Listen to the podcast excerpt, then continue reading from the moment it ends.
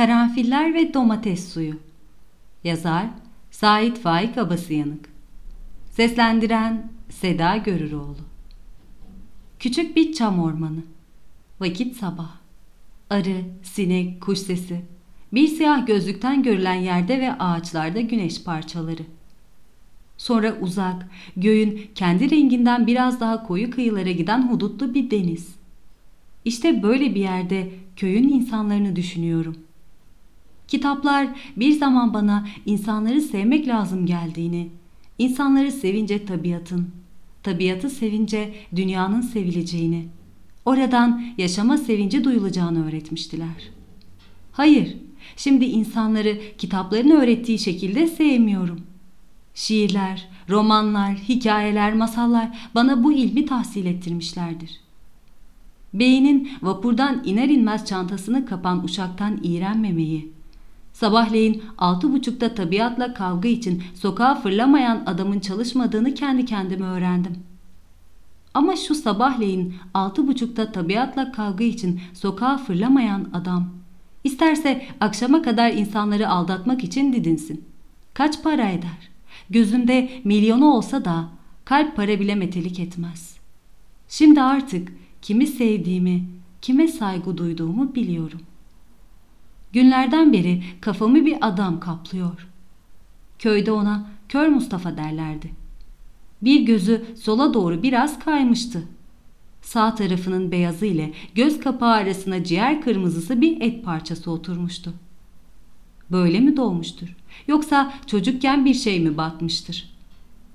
Bu arızalı göz öteki gözden daha parlaktır. Daha siyah, daha canlı, daha zekidir. Bana bir kamburu hatırlatıyor bu göz. Tuhaf değil mi? Bir kambur insan çirkindir ama bütün kamburlar iyi yürekli, sevimli insanlardır. Arkadaş canlısıdırlar, şendirler. Ne severim kamburları. İşte Kör Mustafa'nın bu gözü de bir kambur insanın ruh haletini içine sindirmiş, şıkır şıkır, pırıl pırıl, sevimli, çapkın, canlı bir gözdür.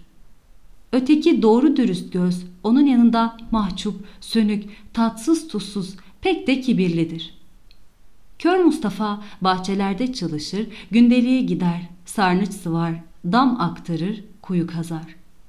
Bizim köyün Lodos tarafı gayri meskundur.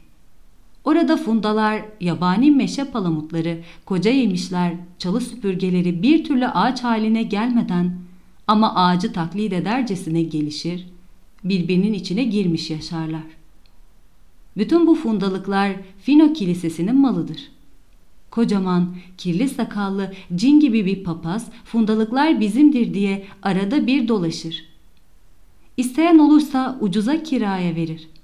Ama kimse kiralamaz. Çünkü orman memuru buraları orman kanunu gereğince orman sayar.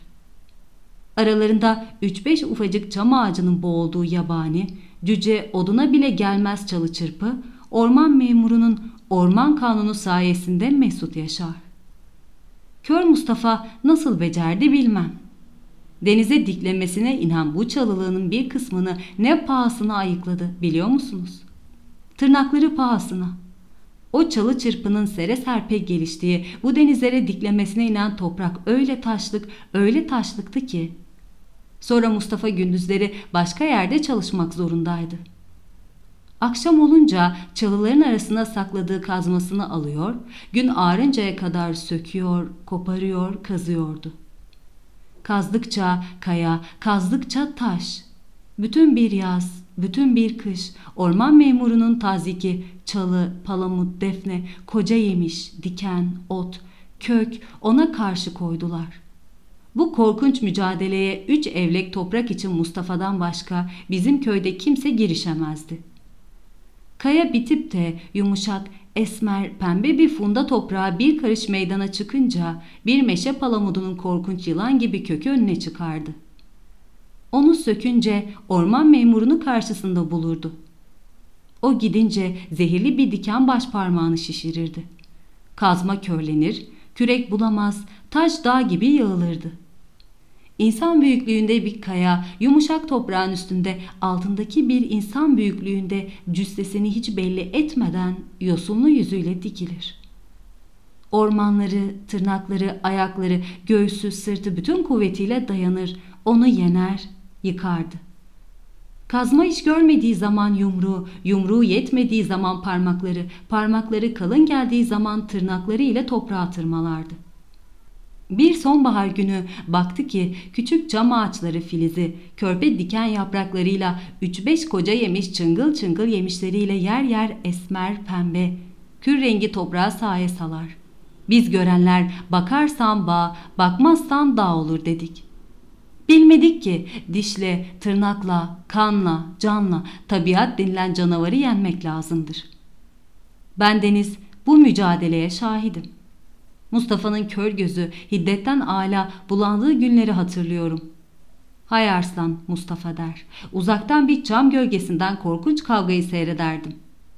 Bu kavga Romalı esirlerin arslanla dövüşmesinden şu itibarla farklıydı ki Romalı esir arslana bir çeyrek saat içinde yeniliyordu. Mustafa ejderhayı bir sene içinde bazen ümitsizlikten bazen ümitten yeniyordu.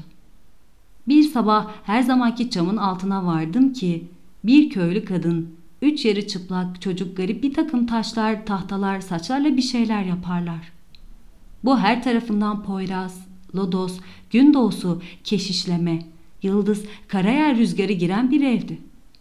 Mustafa arkasına yeşiller giymiş güçlü, kuvvetli bir kadın takmış, üç evleğine çizgiler, ocaklar açıyordu.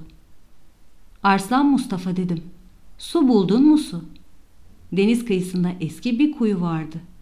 Tuzlu bir parça ama idare edeceğiz. Şuraya bir sarnıç kazabilsem.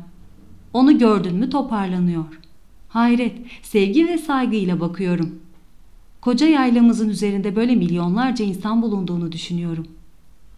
Yine dünya yuvarlağı üzerinde böyle milyonlarca insanın tırnakları, nasırları, çirkinlikleri, tek gözleri, tek kollarıyla bir ejderha ile kavga etmek için bekleştiklerini düşünüyorum. Küçük hanımlar, bugünlerde bir gün nişanlınız size koyu al renkli karanfiller gönderecektir. Dikkat edin, belki Mustafa'nınkilerdir. Küçük beyler, domatesler göreceksiniz çarşıda. Elmalar, ferik elmaları gibi kokulu, şekerli, tatlıdır. Keserseniz içinde çekirdekleri altın gibi parlar.'' Belki de lokantada bir gün şişelere doldurulmuş bir domates suyu içersiniz ve tadını fevkalade bulursunuz.